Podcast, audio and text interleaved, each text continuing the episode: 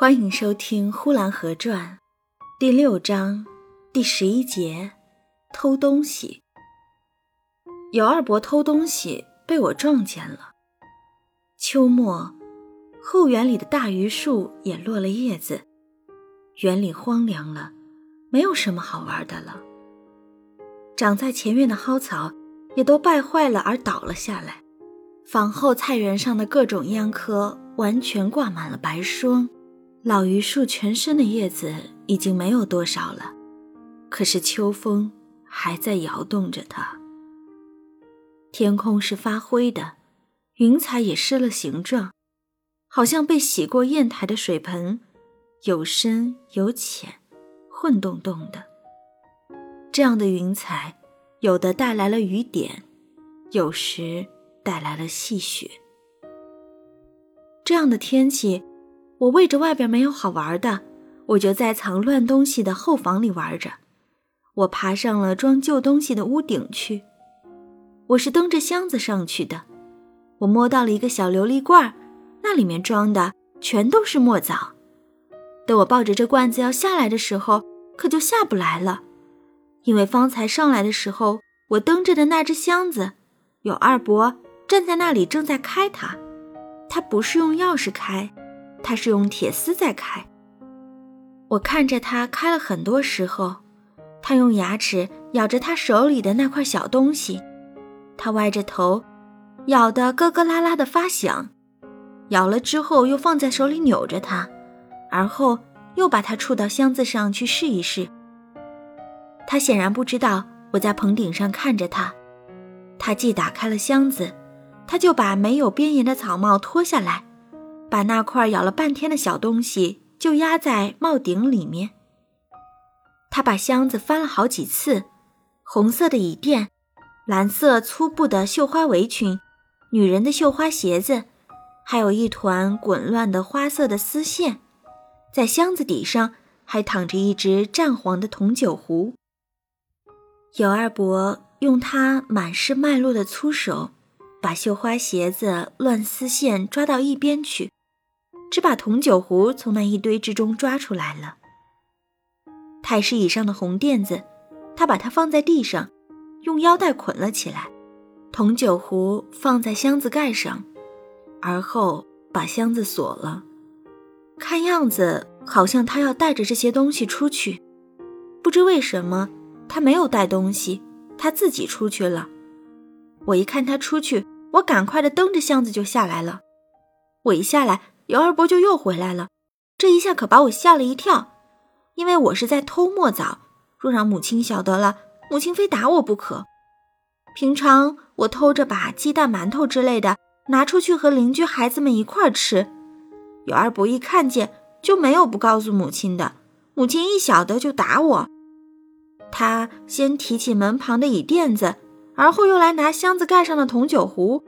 等他掀着衣襟，把铜酒壶压在肚子上边，他才看到墙角上站着的是我。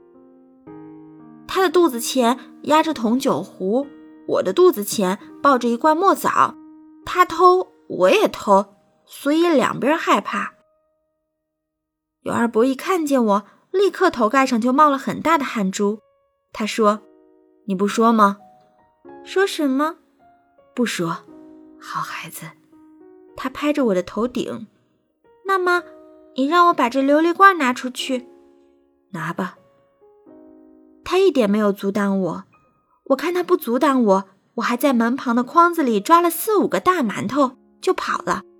尤二伯还在粮食仓里面偷米，用大口袋背着，背到大桥东边那粮米铺去卖了。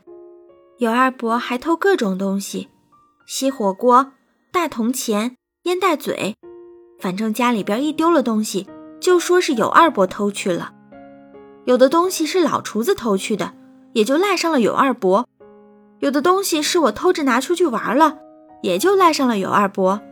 还有，比方一个镰刀头根本没有丢，只不过放忘了地方，等用的时候一找不到，就说有二伯偷去了。有二伯带着我上公园的时候。他什么也不买给我吃，公园里边卖什么的都有，油炸糕、香油鲜饼、豆腐脑、碗坠，他一点也不买给我吃。我若是稍稍在那卖东西吃的旁边一站，他就说：“快走吧，快往前走。”逛公园就好像赶路似的，他一步也不让我停。公园里变把戏的、耍熊瞎子的都有，敲锣打鼓，热闹非凡，而他不让我看。我若是稍稍的在那变把戏的前面停一停，他就说：“快走吧，快往前走。”不知为什么，他时时在追着我。等走到一个卖冰水的白布棚前边，我看见那玻璃瓶子里边泡着两个焦黄的大佛手，这东西我没有见过，我就问尤二伯那是什么。他说：“快走吧，快往前走。”好像我若多再看一会儿功夫。人家就要来打我了似的。等来到了跑马戏的近前，那里边连喊带唱的，实在热闹，我就非要进去看不可。有二伯子一定不进去，他说：“没有什么好看的。”你二伯不看这个。他又说：“家里边吃饭了。”他又说：“你再闹，我打你。”到了后来，他才说。你二伯也是愿意看，好看的有谁不愿意看？